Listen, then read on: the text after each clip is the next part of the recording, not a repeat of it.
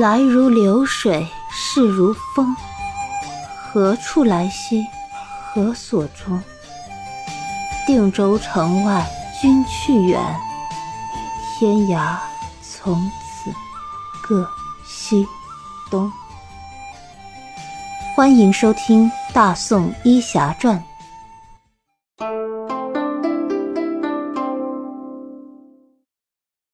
第九十八集，担忧成真。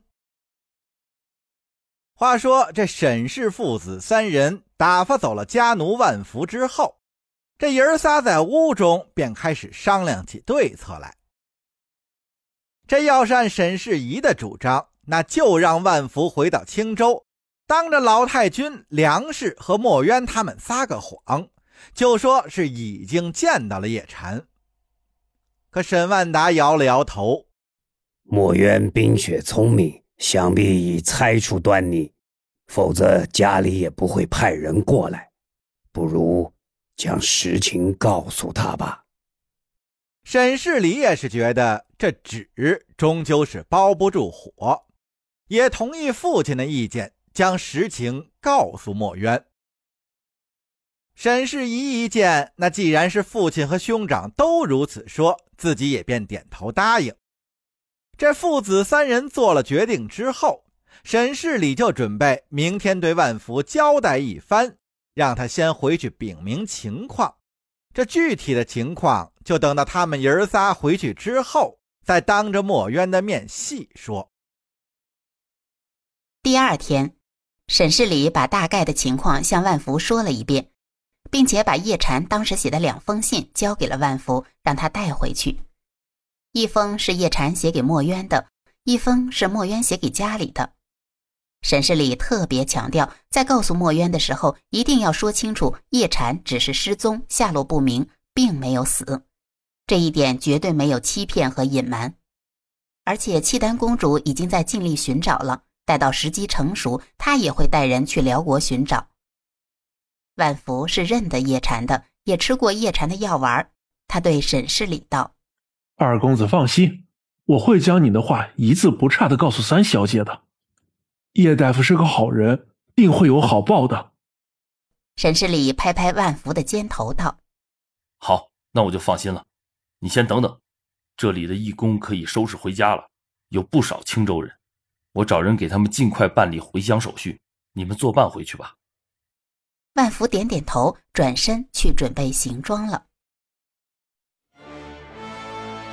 宋辽之间这战事已经结束，盟约也已经签完了，两国之间的边关很长时间都不会再有战事了。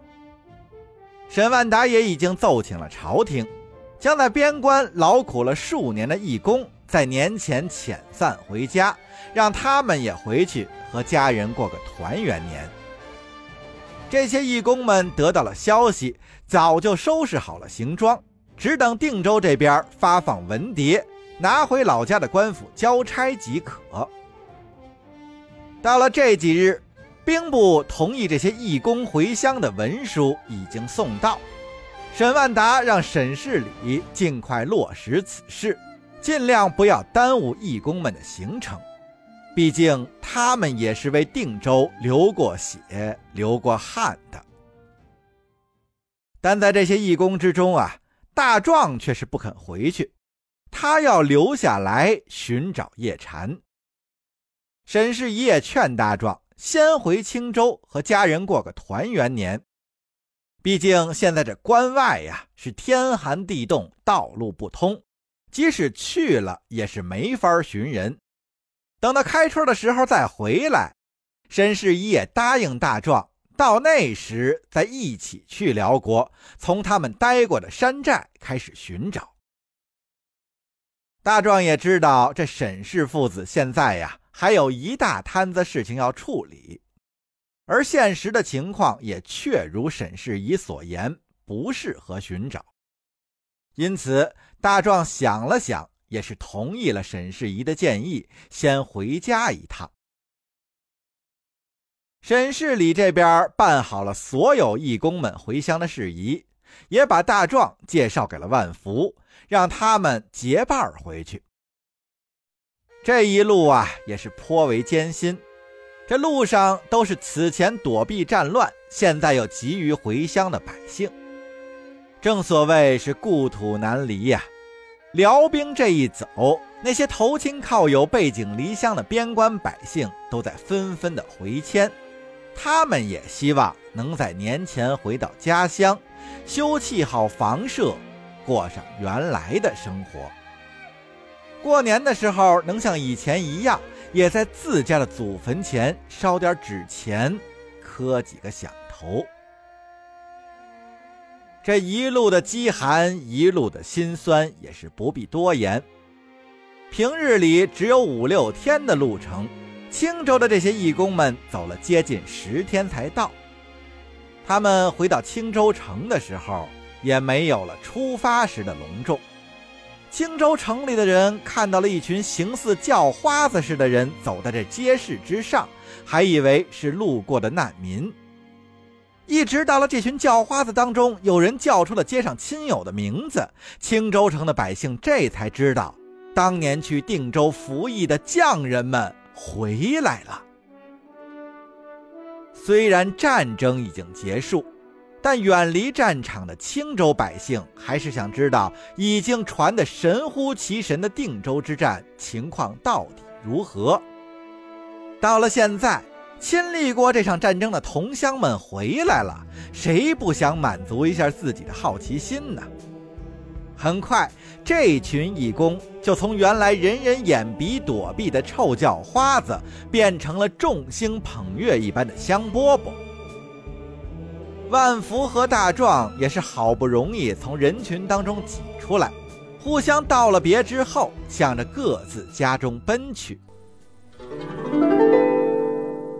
万福刚回到神府，明禅就禀报了墨渊。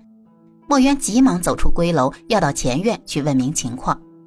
在过廊处遇见了沈管家，沈管家告诉他，万福已经被叫到老太君处，各位夫人和小姐都可以到老太君处一起问话。墨渊谢了沈管家，就折身去了祖母那里。见万福正坐在一小凳子上喝水，老太君还在里屋没有出来，几位姨娘也还没到。万福见墨渊进来，急忙起身行礼，还未开口问候，墨渊就先开口问道：万福，你辛苦了，可曾见到叶禅？万福看了墨渊一眼，低下头道：对不起三小姐，小的没有见到叶大夫，不过二公子交代了许多话，等老太君和夫人们问完话，小的在此去说与三小姐听，请三小姐不要着急。墨渊一听，心顿时沉了下去，真是怕什么就来什么。看来叶禅真的出事了。他刚要再问，就见老太君从里屋出来了。万福急忙行礼，墨渊也走过去，搀着老太君在椅子上坐下。丫鬟拿着一条薄棉被盖在老太君的腿上，把一个精致的暖手炉放在了老太君的手上。老太君双手摩挲着暖手炉，看着万福道：看来呀，这趟你遭了不少罪呀。回老太君，是遭了点小罪，不过能看到老爷和公子都平安，比什么都好。老太君听了笑道：那就好，等夫人们来了，你就详细的说给他们听。说着话，梁氏和两个妾室先后进了屋，万福忙着行礼，墨渊也挨个行了礼。待众夫人坐下后，他也找了个凳子坐下了。万福在地上站着，挨个回答夫人们的问话，当然梁氏问的最多，其他两个妾室只是简单的问了各自儿子的情况。得知老爷和公子们都安然无恙，众人就轻松起来，问起万福在路上和定州的见闻。墨渊在这些长辈面前也不好插嘴，只好耐着性子坐在那里听他们说。该说的都说的差不多了，老太君问道：万福啊，你可曾见到叶禅呢？墨渊的心一下子又揪紧了。老太君是看墨渊一直插不上话，就替他问了一下。万福见老太君也问叶禅的事儿，就回道：“没有。”老太君听这回答有些意外，儿子和孙子是当兵打仗的都没事儿，叶禅一个做大夫的能有什么事儿？就接着问道：“叶禅不是也在定州吗？怎么会没见着啊？”二公子说定州之战凶险异常，两位公子和叶大夫一起率兵进了辽国，火烧辽营军草大营。但事成之后啊，叶禅为了掩护公子撤退，主动带伤兵留下断后，现在下落不明。众人听得都是心头一震，墨渊更是激动，双手手心里都是汗。